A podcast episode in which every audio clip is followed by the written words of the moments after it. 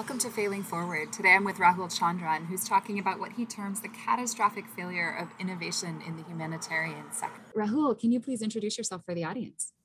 Hi, my name is Rahul Chandran. I'm currently the Chief Executive Officer of CARE Impact Partners, uh, but I'm talking to you today because of my experience as the Executive Director of the Global Alliance for Humanitarian Innovation and then at the Policy and Innovation section at OCHA before that, and a few other uh, past lives in the private sector and technology. And why is it important for us to talk about failure? Why have you joined us today? We need to make way for the new. And if we don't talk about failure, we don't recognize failure, and we don't shut things down that we should, and we don't create the space for better, smarter, uh, more effective ideas to flourish. And what is the failure you're going to be talking about today? So I think I'm actually going to try and talk about the failure of innovation at the level of the humanitarian system. Give us a little bit of the description about the context that failure is happening in. I ran the Global Alliance for Humanitarian Innovation um, for the two and a bit years of its existence, which was an outcome from the World Humanitarian Summit. And that I think stemmed from a recognition of continually increasing demand in the humanitarian system, a result of climate change, a result of global conflict, uh, recognition that the world is facing new sets of risks, uh, technological and biological. We did a lot of work on pandemics, which obviously now rings home, but at that time was considered a forward looking thought about a new set of challenges.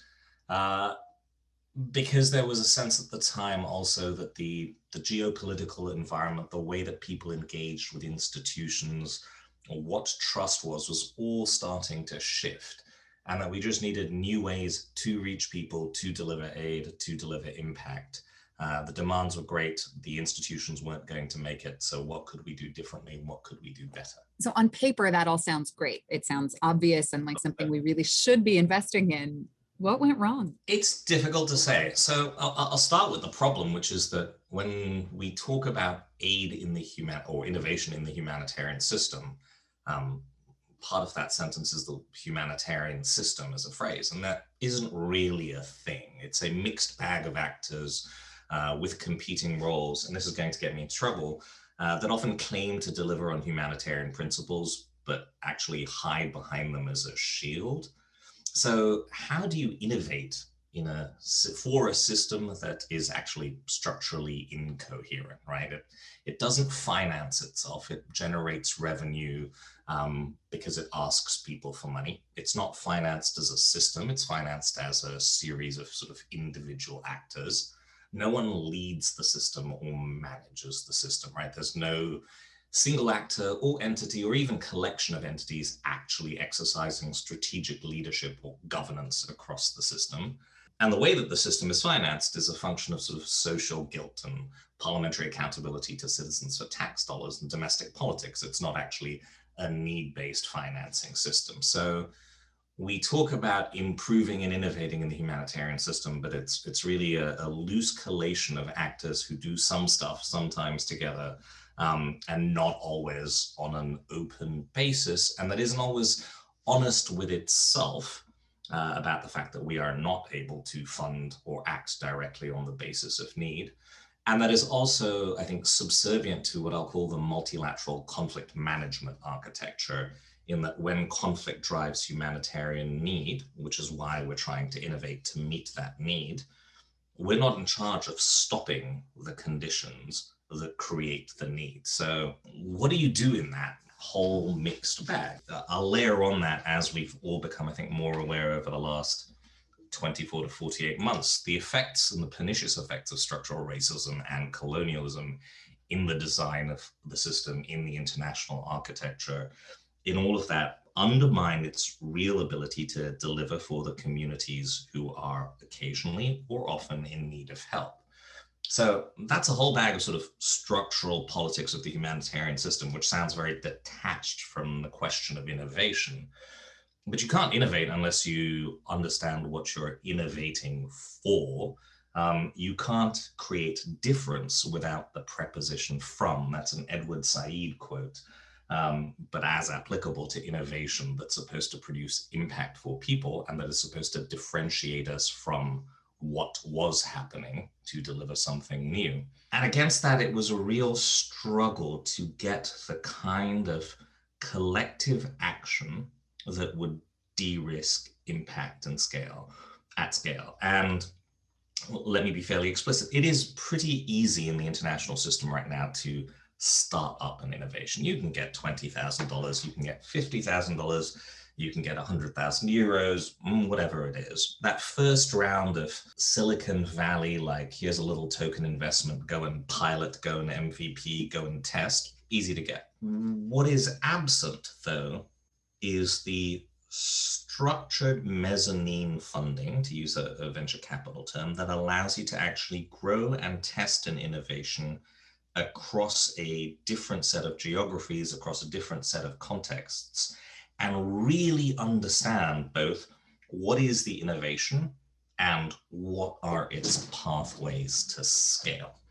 Um, the pathways to scale is important because the one of the great failings that our industry has done is we've tried to import the idea of innovation sort of from Silicon Valley, which is uh, I spent the early part of my career working in technology. And instead of taking the idea of patient capital that allows ideas to pivot and people to learn and really figure out um, where they have scale, And what we've taken is here's an idea, it must grow, it has to grow by magic. And if it fails, well, we don't really accept that there is failure in the international system, right? We never really talk about failure, which is why this podcast is important and why we don't learn from, from struggles that are an you know, ineffable part of any attempt to do things differently.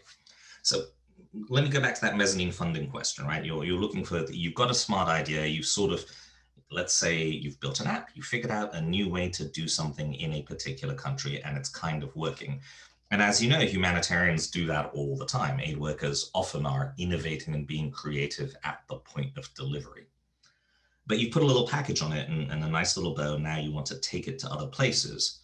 And that's really hard because everyone is very afraid of the fact that when you take something across a border to a different context, it doesn't work in the same way, right? That's true of, let's say, educational technology. It's true of the way that cultures respond to training on gender-based violence. It's the way it, it's true in the way that communities organize. It's true in the way that access to a mobile phone is different for women and the way in which it's used is different in different communities. So for sort of all digital technologies, for educational interventions, for any kind of intervention, there is a challenge when you take it from one place to another. There's also a challenge, which is that the pathways for really growing these opportunities are often outside the innovations themselves. So you can have a really smart idea while you're working in a corner of a refugee camp. If you want to scale that idea globally, that idea has to be accepted by UNHCR, incorporated into the camp management manual, addressed in global procurement standards, and the pathway to scale is not the idea itself succeeding. It's actually changing the system. And as we've talked about, it's not really a system and making it open to the idea of doing things differently at scale. In order to do that, you need to persuade the people who are the gatekeepers who hold the keys to the kingdom to want to change. But that's a huge risk. And that takes me back to that first sentence. How do you de-risk pathways to scale? How do you make it possible for a the UN agencies who are sort of norm custodians and standard setters uh, and for donors to experiment in taking an idea wherever it's come from and however it has emerged and then testing it in a bunch of different places and letting it fail in many of those places because that's what ideas do in order to understand what might succeed and how that might succeed. And to do that, you need a bunch of people pooling their resources and pooling their money and taking collective action. And that's pretty easy if you have a system. And it's pretty hard if you have, uh, as I sort of said earlier, a non system without any leadership, um, without any governance, and without a particular appetite for that. Because as I said, it's not financed as a system. Donors pour money into organizations against specific targets. They're not actually saying, here humanitarians improve the quality of global humanitarian response. And we're just providing the funding for this, but we want you to actually control and make decisions and execute and fail and learn. That kind of uh, empowerment of the system to really scale innovation hasn't happened. You've talked a lot about de risking the innovation space and the scale space. How do you do that? There is a huge amount of risk aversion, and many organizations feel like they don't have the space to fail. What are some ways to reduce that risk? I don't think we can pretend that risk aversion is not genuine, right? Donors are accountable to their parliaments. Their parliaments and their citizens don't want them to spend their money experimenting.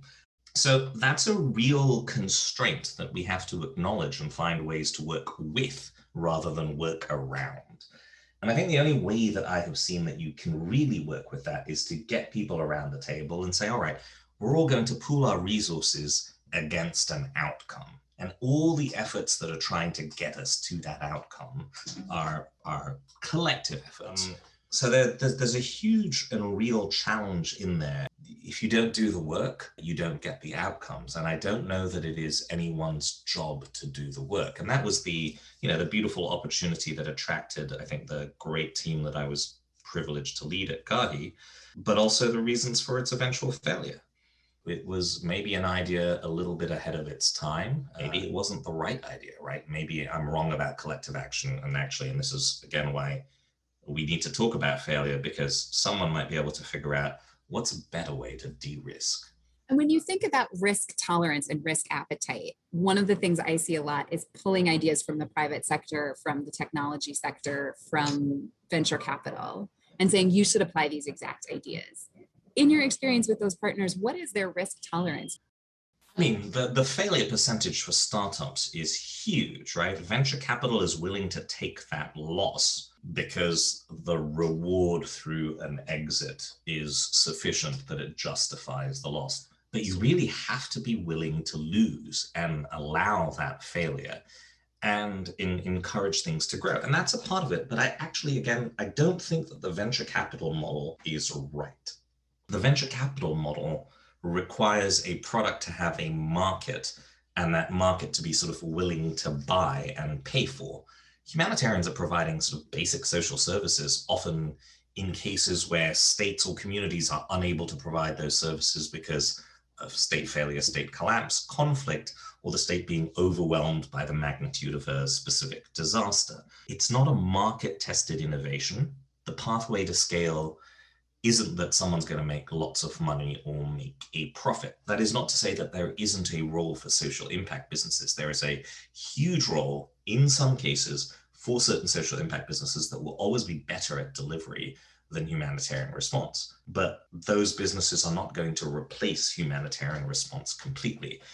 And so I, I think we, we've sort of imported this idea that we should invest some stuff in pilots and then sort of hope that those pilots will somehow grow. Instead of investing that real research in the pathways to scale and understanding what they are and then looking to see how you can drive innovation based on that understanding. And, and so the killer app isn't an app. The killer app is the ecosystem that makes that pathway to scale viable right? And it's just it's a completely different mentality. And that's one of my concerns about the way that we do innovation in the humanitarian sector is that it has been, and I, if this is a fraught word and I use it advisedly, is colonized by what happens in Silicon Valley and its model. As you've described some of those pieces around pathways to scale and the holy grail of you get your app into UNHCR's operating manual then what we tend to have, as I've seen, is a lot of hammers in searches of nails. A lot of, I have the app and it's the app that's going to change the world, and my app has to be the one that makes it into this menu. How do we get ourselves out of that? What do we do next? There really is that need to understand the differentiated pathways to scale, to sort of be humble in the way that we engage with it and sort of recognize, I guess, the, the limitations of any given app. I actually think we also need to change the way on limiting the way that we define scale, that scale isn't about big, it's about the right size for a solution. And then the learning is about how that deploys. It is not going to be that an app goes into the UNHCR camp management manual, but rather that camp management as an approach understands how to leverage the potential benefits of digital infrastructure to achieve the goals that it wants to do, comma, ethically. And, I, and I, I just want to come back to that word ethically because there is a huge set of challenges around digital ethics and innovation ethics in the humanitarian system where we are not paying sufficient attention to the potential harms of the use of technology. We see more and more actors putting out data protection guidelines, but I don't think we are at the point where we are recognizing risk and managing our ethical obligations to the people we serve uh, sufficiently. And that's a, another huge risk with innovation is there's this willingness to break things playing with technology without real consent from people and real recognition of its risks and implications is really dangerous. And it is another factor that may lead to even greater failure of innovation in the humanitarian system when it comes out the harm that has been caused to people by the unthoughtful and unethical, frankly, use of technology. So, given all of that, what's next? Where do we go from here? I don't think it's all terrible, right? I think that there is a lot of opportunity out there if we're willing to do the work. And that in part requires an approach that is humble, that sort of says, we don't know this is going to be hard, but we're going to do it and we're going to chase after impact. We're going to sort of manage the transition from a system that was previously colonial and previously racist to a new system that enables communities and individuals to shape and guide their response. Technology and innovation can be a critical part of enabling that transition, right? If you harness the idea of, of technology and innovation as separate entities, but linked to a an ethical and real goal, you start to put constraints around it in a positive way. We can invest in the ethics and understand sort of the risks of digital disruption and constrain out negative futures for humanitarians by strengthening our ethical frameworks. How do we make sure that we're doing the right thing? How do we make sure that we're doing it for the right ends? How do we make sure that we're enabling communities and enabling individuals to get where they want to go and to shape those pathways to impact. And I think there's a huge amount of potential. You know, if there's a reason that I have done the humanitarian work that I've done, it's because wherever you go in the world, you understand that people are people with immense potential, and it's only luck and privilege and circumstance that allow us to do what we get to do in our, day-to-day lives. And if we can unlock that global potential, there's a line from a Maggie Smith poem that I love. We could make this world beautiful. So I think that that is possible. I think that we can do that. I think that innovation and technology can put uh, be a part of that if we're willing to be ethical, if we're willing to be tied to a goal that isn't necessarily self serving, but that serves people, if we're willing to be humble and acknowledge our limits, and if we're willing, actually, most of all, to start saying no to money when it doesn't make sense. If you were talking to specific implementers, people who are in this system but who do not run it, arguably nobody runs it, what is one thing they can do to make the world beautiful? What is one thing they can do to center participants and their needs? Talk to each other. Be open. Don't try to win for yourself. Try to win for that impact.